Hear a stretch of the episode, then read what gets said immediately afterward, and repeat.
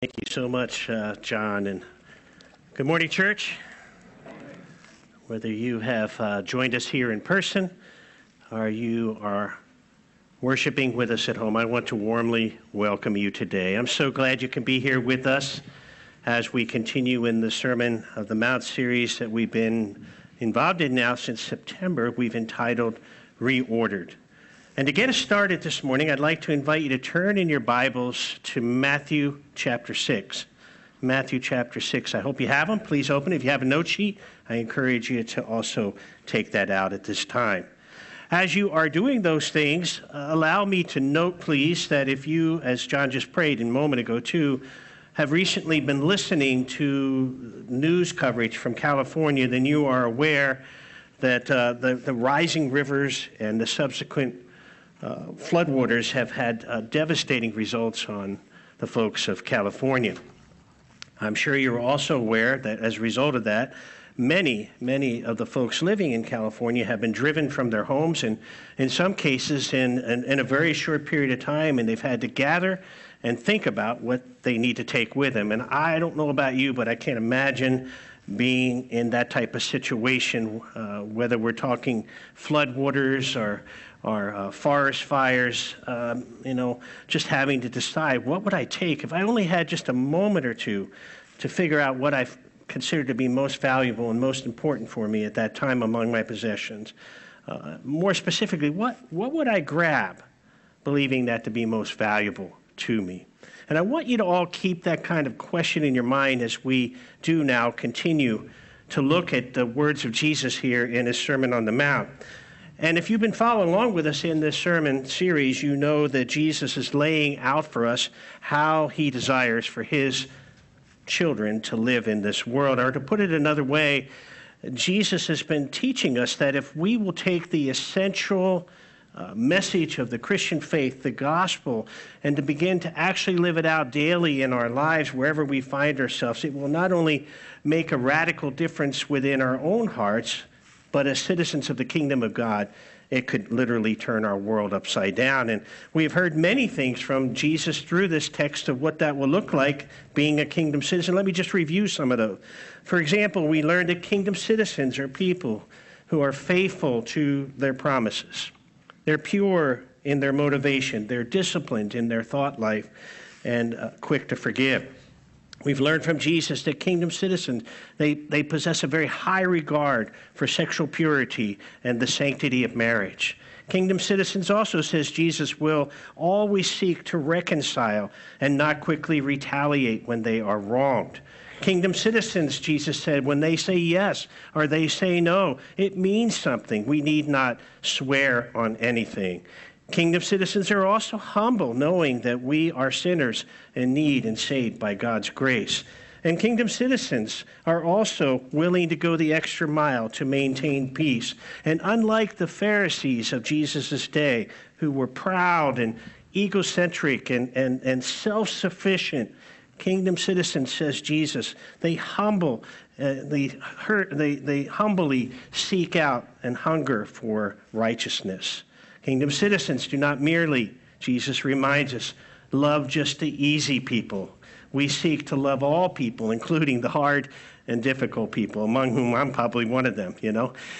And unlike the religious leaders of Jesus' day, when we do our acts of worship, our service, our devotion for Christ, things like praying, our fasting, our giving, we don't do it for the show of man, but rather we do it out of a deep love and respect for all that God is and all that He has done for us. And today, carrying that same into that same theme, as we look at verses 19 through 24, we're going to learn that kingdom citizens have an entirely different perspective and value on generosity with our time and our wealth and our talents. Now, before we jump into our text, let me remind you I don't want us to forget here that any of those character, uh, characteristics that I just uh, shared with you are only possible because Jesus died and, and brought us triumph over sin and death and over Satan. We now have a relationship with Him where Jesus reigns in our hearts. And as we allow the Holy Spirit to control us, every aspect of our lives, we, He explains the scriptures for us. He empowers us to live out those spiritual gifts. He comforts and guides us. And, and praise God, he is, uh, He's changing our hearts day by day. And as we also talk about giving, let me remind you, I don't want us to forget here that although Jesus is God and, and he possesses all of the privileges and the power and the wisdom of God, he, as our, our, our heavenly king, our mighty creator, he willingly became poor he left by leaving the, you know, the splendor and all the accolades of heaven to come to the squander of earth. Taking on flesh, we're told in Scripture that he voluntarily surrendered himself to the death of the cross, the most humiliating and the most uh, cruel form of death at that time. And why did he do that? He did it so that and make it possible for all that put their trust in him or believe in him might become rich, richer than our wildest imaginations. I love 2 Corinthians 8 9 that states that very fact. For you know, he says, the grace of our Lord Jesus Christ, that though he was rich, yet for your sake he became poor. Listen, so that you, by his poverty, might become rich. Such a powerful uh, reminder of, of the great uh, links that Jesus went in order to show us uh, uh, uh, his love and his generosity for us. A beautiful example as well as we talk about giving on how we should live out our lives, always seeking to give and serve others and model Jesus among our relationships. Now, it's with those opening thoughts in mind today. As I dug into verses 19 through 24, I found that Jesus is actually presenting three very challenging, very penetrating questions. And if you're taking notes, I'm going to do something unusual. I'm going to give all three of them right up front. You ready? Here's what Jesus says verses 19 through 21. Where is your heart? Where is your heart? In verses 22 and 23, Jesus is going to ask, Where is your focus? And then finally, in verse 24, we're going to see, What or whom do you serve?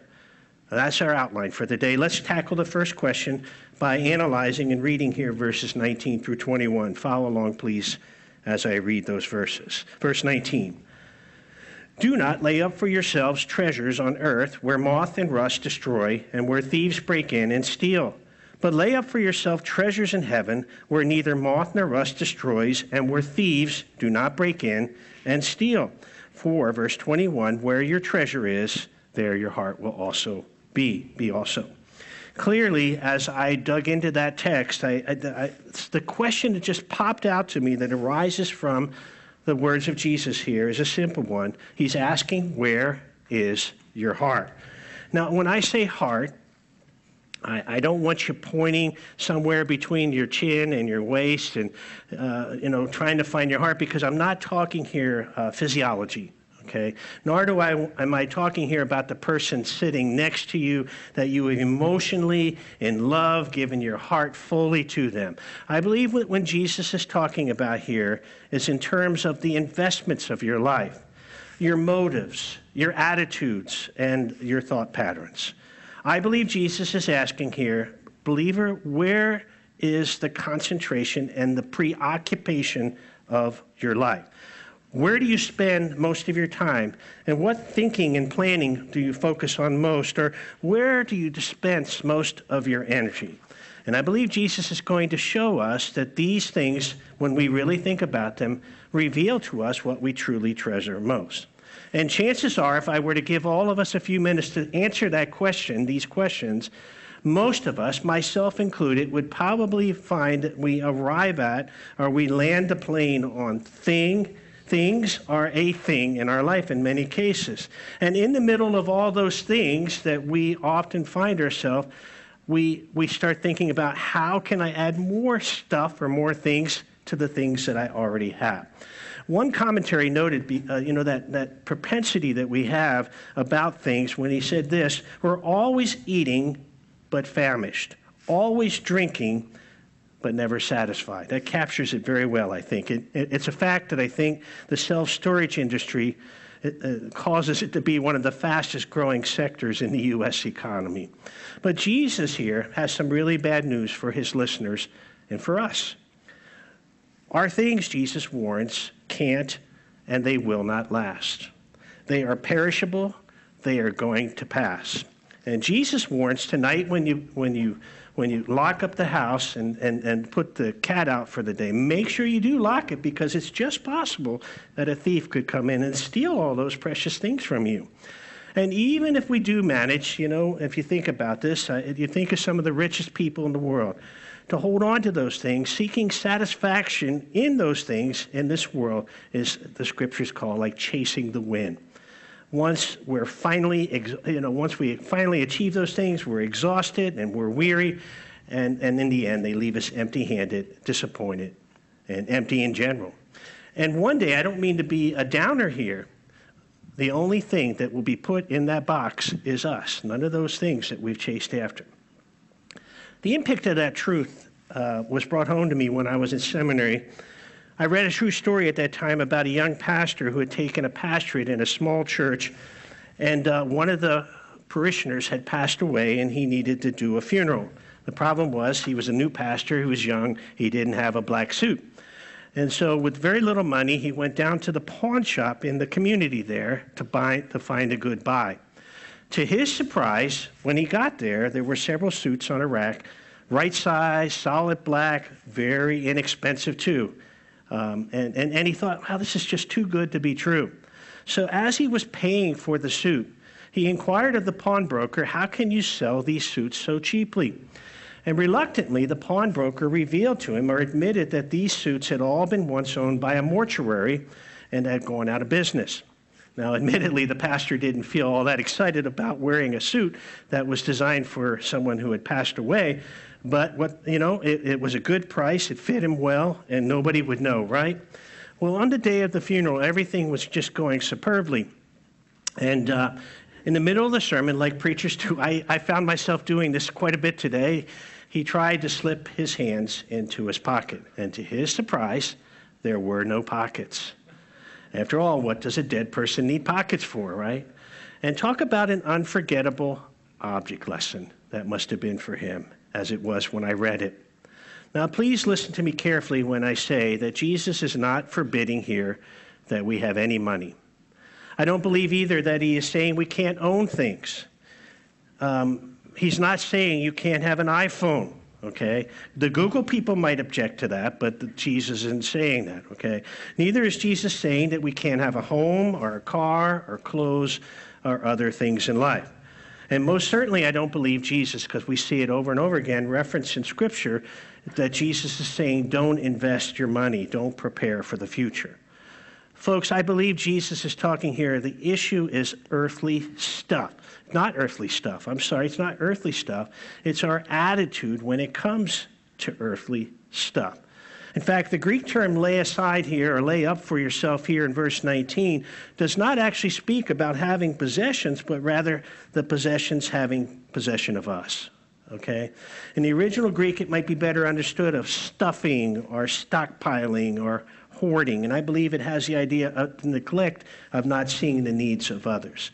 It's seeking to pursue lasting significance and security and satisfaction in material goods rather than seeking them in God. And so, how do we guard ourselves against this kind of an attitude?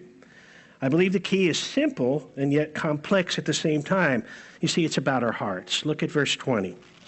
In contrast, Jesus says, to laying up treasures for ourselves, Jesus instructs his disciples here to lay up for themselves treasures in heaven where neither moth nor rust destroys and where thieves do not break in and steal. Paul makes a very similar comment in 1 Timothy chapter 6 verses 17 and 18, and I believe probably referencing what Jesus is saying here. Look at what he says, verse 17. As for the rich in this present age, charge him not to be haughty or conceited, nor to be set their, nor to set their hopes on the uncertainty of riches, but on God, who richly provides us with everything, notice, to enjoy. They are to do good. This is verse 18. They are to be rich in good works, to be generous and ready to serve. Thus, I love verse 19, storing up treasures for themselves as a good foundation for the future. Listen, so that they may take hold or grasp of what that is truly life. Christ followers, it says here, both by Paul and by Christ himself, are to invest in things for eternity. Now, that's where it gets a little tricky for me. Perhaps you as well. It's real easy for us to understand and grasp the idea of earthly stuff because we all have so much of it. But what exactly is Jesus talking about when he says, treasure for yourself uh, things in heaven? And how do we go about storing them there? And if you look back, and this is what I did this week, as I look back over the content of the Sermon on the Mount that we have covered so far, you'll notice or you'll discover very quickly that Jesus has spoken several times about acts of worship or obedience that God will eternally reward. And I want to review those with you. In chapter 5, verses 11 and 12, for example, those will be rewarded, it says, who faithfully endure persecution for Jesus' sake. God says, I will be honored by that. The second thing we see in chapter 5, verses 43 through 48, we honor God by loving our enemies, giving to the needy, according to 6, verse 4, in secret, and praying in secret in 6 6. Fasting, as BJ mentioned last week, without calling attention to ourselves, 6, verse 18 being salt and light according to Matthew 5, verses 13 through 16, living out our faith among our neighbors, our family, and our co workers. God is pleased and honored by that. And then today, as we look at chapter 6 here, verses 19 through 21, we see committing our resources, our money, our time, our talents, and I would add our heart to God's work in this world as part of laying up treasures in heaven. And I simply stated this when I came up with a definition. Here's what I came up with We lay up treasures in heaven by investing in God's causes and in God's people. I'm going to repeat that. We lay up treasures in heaven by investing in God's causes and in God's people. Now, please don't miss this next point as I thought about this point here. I believe that all of us have an individual responsibility and the privilege as followers of Jesus Christ to store up treasures in heaven. But I also believe that it's by actively participating in the local church that believers are going to see and are going to experience the greater amount of, uh, of fruit. When Chantilly Bible Church, not Bill Johnson, okay, when all of us collectively together help people to connect to God and encourage one another and, and, and, and connect to each other and, and encourage one another, that and, and serving together, that's all laying up treasures in heaven. When we invest in our youth, as John just opened with, and, and we're preparing them to know and to serve God and encouraging and equipping parents to make the primary place of discipleship their homes, I believe that's laying up treasures in heaven. When we serve our community, by preparing meals for Generosity Feeds, or by teaching conversational English, or by partnering with SLM Crisis Pregnancy Center, or providing food, uh, or local food banks, or warm coats for the elementary children as we're doing. Not just good deeds, mind you, but doing gospel centered deeds that is laying up treasures in heaven. When, as our core value states, we as a church, together, collectively, love lost people because God loves lost people. That, my friends, is laying up treasures in heaven. And likewise, as our core value states, when we intentionally welcome people from multiple cultures in our church and encourage that cultural expression while preserving unity among all the people that God brings to our church, that, my friends, is laying up treasures in heaven. Now, with that thought, in mind as I was preparing the sermon. One of the privileges I have is serving alongside of our deacons. And I want to tell you a little bit about our deacon ministry because I believe, as you'll see in just a moment, it provides a crucial role here in our church in helping us lay up treasures as a congregation. In multiple ways, these servants are leading and assisting us in laying up treasures as a church as they, as they help most people probably aren't aware of the number of benevolence needs that come in our church every week from those outside and inside our church. These men assist them and help them figure out how to meet their needs. Overseeing the various service projects that they do, serving communion, Uh, on the welcome team, they're very actively serving and by being available after each service to pray uh, with those who come up and ask for prayer.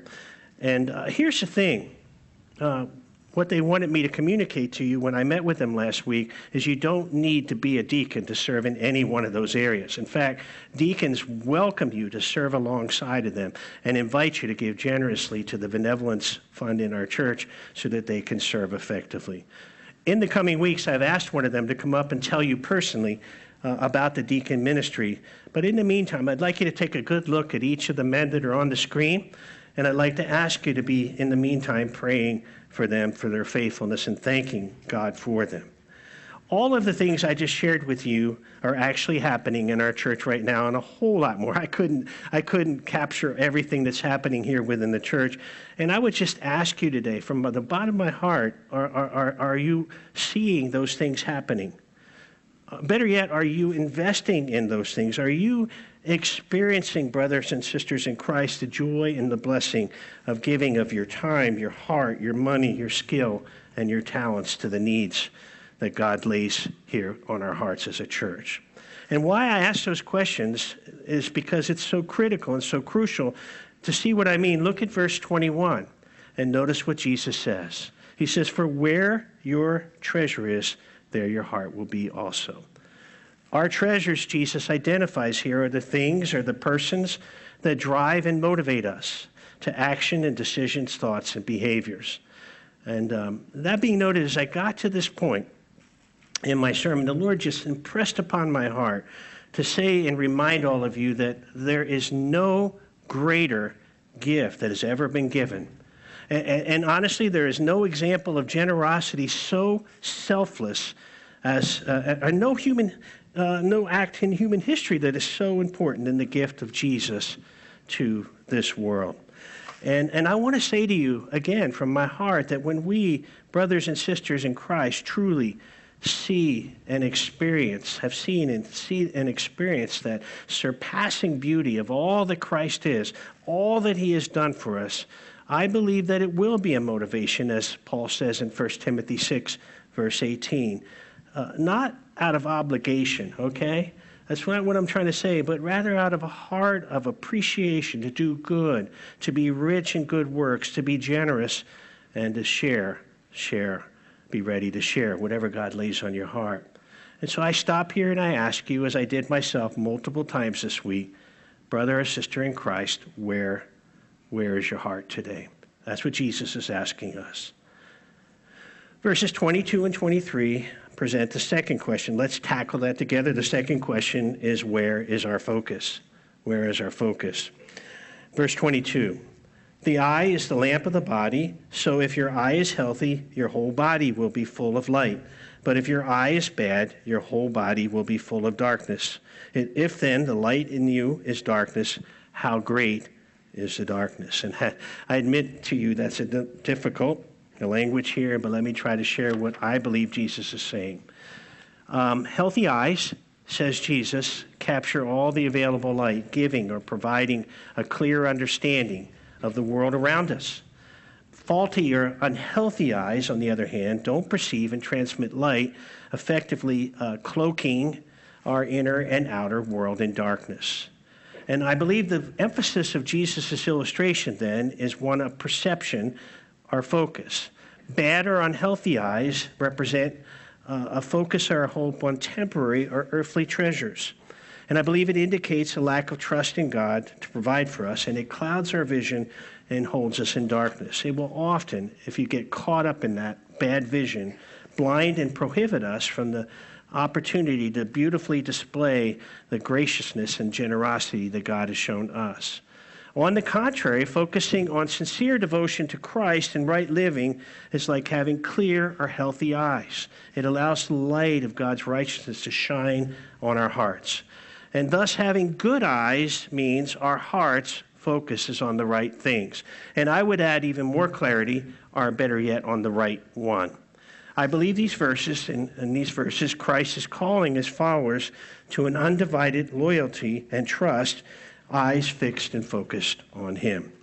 And He's asking us, brother or sister, where is your focus?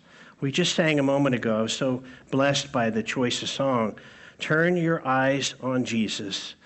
Uh, and, and it goes, and the things of this world will grow strangely dim in the light of his glory and grace. Where is our focus today? In verse 24, we tackle the third and final question presented by Jesus What do you serve? Verse 24 No one, says Jesus, can serve two masters. For either he will hate the one and love the other, or he will be devoted to the one and despise the other. You cannot serve God and money. When it comes to unhealthy attitudes toward money, I can't think of a more excellent illustration than the, the slave and master relationship. It's an excellent choice because uh, once a believer's wealth grips their heart and it becomes an obsession or a fixation in his life, it's amazing how controlling that is and how devoted we can get to it. Often it leads to an increasing contempt or disregard to what God would have us, his priorities, right? Or the needs of others. And this unhealthy attitude toward money can be incredibly destructive too to our lives and to the lives of those we love. I was reading this week of a uh, commencement uh, speech or address that was uh, shared by the CEO of the Coca Cola Enterprises. And um, he was trying to help the students understand the relationship between work and wealth with all the other commitments uh, and how challenging that can be. And so he said to them, I want you to imagine life as a game in which you're juggling five balls in the air. He named them actually work, family, health, church, and friends. You're keeping them all up in the air, he says. And he said, You're soon going to understand, and I know I've certainly seen this in my, lo- in my own life. He warns them that work is like a rubber ball. If you drop it, it just bounces right back up. But the other four balls, he goes on to say, your family, your health, your church, and your friends are made of glass. If you drop one of these, he said, they will be second. I had problems. They'll be broken, okay? Scuffed, marked, nicked, damaged, and even shattered in cases. And, and they'll never be the same. And, and, and I've experienced that. He's right, you know? So sadly, Jesus, uh, really, Jesus' words here in verse 24 aren't just a choice of our master, but also, as I look at it very carefully, uh, what is the outcome that we desire with our lives? Verse 24 is a warning, I think. If we choose to serve the master of money or materialism and greed, the outcome, Jesus says, will not be good. But it's also, I think, a loving invitation. Jesus says to his listeners and to all of us today if we choose to serve God and reject the grip and control of money and materialism and greed in our hearts, it will bring uh, treasures in heaven. Totally secure. They won't rust, they won't, they won't uh, decay. And the bottom line, Jesus is making very clear here, even though we try so often, we can't serve God and money. We have to choose one or the other. And I would just pause and ask, as I ask myself, you know, who or what do, are we serving today? Now, one of the big fears I had when I started digging into this text is that it might come across as scolding. I want you to know that I'm wrestling with all these things with me. And I don't believe Jesus' message here is meant to guilt us. I really don't. I rather think it's meant to encourage us and to remind us of who we are called to be in Him. I want you to remember the things He said beforehand. You know, He's reminded us that in Him, in Christ, we've been saved, we've been reconciled, we have been redeemed. We have been repurposed. Folks, we are new creations in Jesus Christ. We are now citizens of His holy kingdom. We are salt and light. And the challenge that I want us to take away is uh, from the teaching here this morning is whether uh, here or we're watching on the live stream today, as we do the examination of our hearts and we find maybe that we're trusting in or we're loving our earthly things more than God, I want to challenge us to confess it. 1 John 1 9 tells us that's where it's got to start. If we confess our sins, he is faithful and just to forgive us of our sins and to cleanse us, praise God, from all unrighteousness. But in addition to confession, as we've seen over and over again in this text, it's a call for reordering our repentance. And I want to also encourage us to ask God to enable us to turn away or repent from the patterns of trusting in the world's thing or letting them grip our heart that we may have slipped into to, and reorder our hearts so that we can start to more clearly see and generously invest in the things that are going to matter in eternity, especially when it comes to investing in people. Because when we get to heaven, and we're worshiping Jesus Christ, I, I, can assure you none of us are going to be looking for our stuff. We're going to be looking for the people that we love and have we invested in them. Now, you might be here today and you've never trusted in Jesus, and that's really where it's got to start. I want you to know that He loves you and He wants to have a personal relationship with you, and that begins by first acknowledging that we are sinners in need of a Savior. A Savior that lived His life, uh, a life that we could not or even want to live, a Savior who paid the penalty we should have paid for our sins by, by dying on the cross in our place and for our sin. And then rising from the dead, he's graciously allowed us by faith to enter into a, a righteous, righteous, right relationship with God now and forever. And, and according to the scriptures, I think even though we sometimes believe it, there is nothing you or I can do, no amount of time or effort, money that we can invest that we're going to buy a place in heaven. Eternal life, you see, is a gift from God, a free gift from God, received by grace alone, through faith alone in Jesus. John 3:16, Jesus says, "For God so loved the world that he gave his only son." Listen, that whoever believes in him should not perish but have eternal life. And clearly, as we think about eternal things, the most important thing in this world uh, when it comes to eternal value is having a relationship with Jesus Christ and the free gift of eternal life that comes by placing our trust and faith in Him. And so I want to beg you today, if you've never come to the realization of a need for a Savior or you're wrestling through it, I want to encourage you to come up and speak to me or one of the pastors or one of the elders after the service and not to leave here today without having your, your questions answered.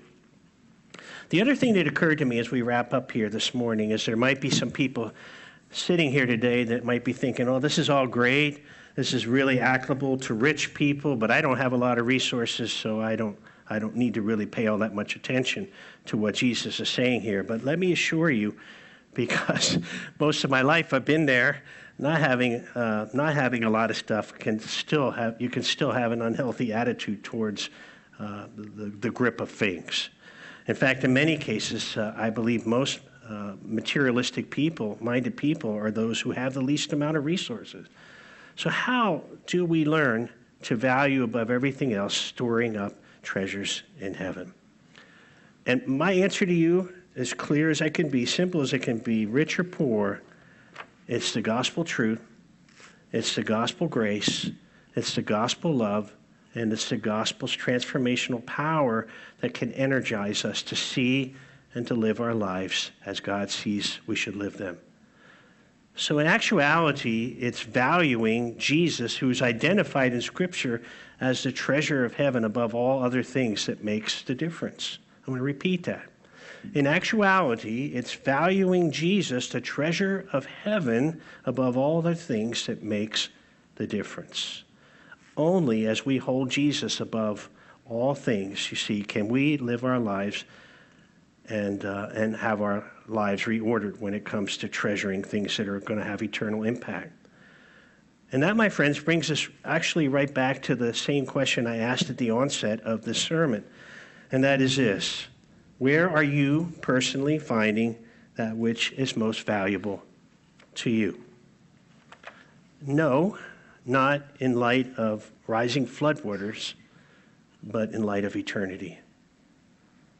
Is what you value most below or above? On earth or in heaven? Is it material or spiritual? I want to ask, as I ask myself, how and where might God be wanting to change our hearts and our perspective about things today? Let's pray. Father God, I thank you for these uh, incredibly practical but challenging thoughts from our Savior today. Boy, the world is, is, is such a busy place. It's got lots of trinkets and toys for us to chase after. And uh, Lord, we heard today that you want us to love you with all our heart, soul, and might, and love our neighbor as ourselves. Help us, I pray, Lord, to take the time today to really examine our hearts, to really ask ourselves, what do we value most? And then, Lord, to have the courage to trust you, Lord, to make the changes in our heart that need to happen. I pray for anyone here today who has never put their trust in Jesus. Help them, I pray, to see their need for him and, uh, and place their trust in him today. And for all of us, Lord, I pray that you would take the things we've heard from your word today and transform us to be more like our Savior as we pray these things in his name. Amen.